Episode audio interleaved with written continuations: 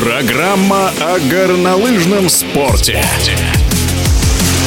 «Вираж».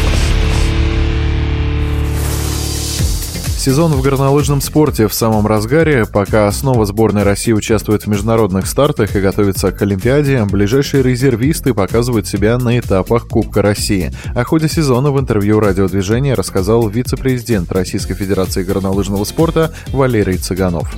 Что касается участников Кубка России, то это, несомненно, те ребята, которые в дальнейшем могут претендовать на место в сборной команде. Тем более, что победители этапов Кубка России имеют право официального включения в список кандидатов в сборную команду.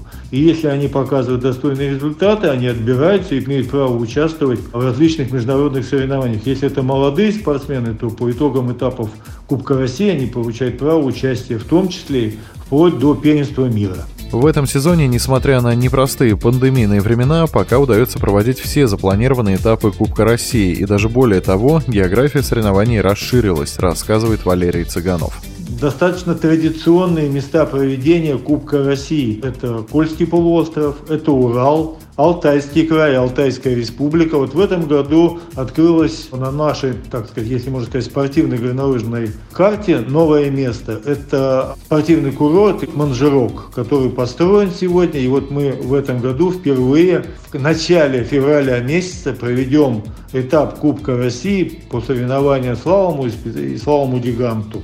В том числе и рядом будет проходить соревнования уже в известном месте. Город Белокуриха, где уже неоднократно проходили соревнования Кубка России. И также нашей спортивной карте в этом сезоне планируется участие соревнований в городе Красноярске, Сахалин и Камчатка, где мы официально закончим наш горнолыжный спортивный сезон.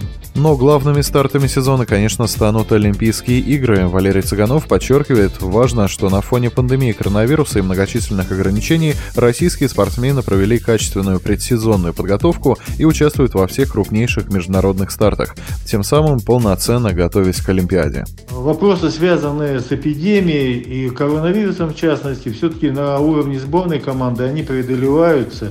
И федерация создает возможности для обеспечения тренировочного процесса наших спортсменов. Как на территории нашей страны, в частности, летняя подготовка была организована на ледниках Эльбруса в поселке Терскол. Ну и затем сборная команда, были сделаны все необходимые вещи, выехала за рубеж, где проходила подготовку на ледниках Швейцарии и Австрии. У каждого вида спорта своя система отбора на Олимпийские игры. В горнолыжном спорте, в частности, а есть так называемая базовая квота. Это один-один, это один спортсмен и одна спортсменка. Дальше все остальные квоты, они зарабатываются индивидуально спортсменами.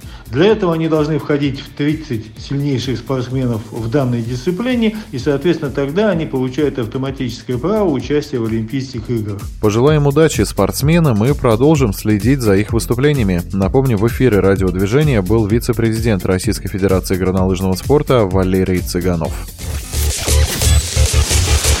«Вираж»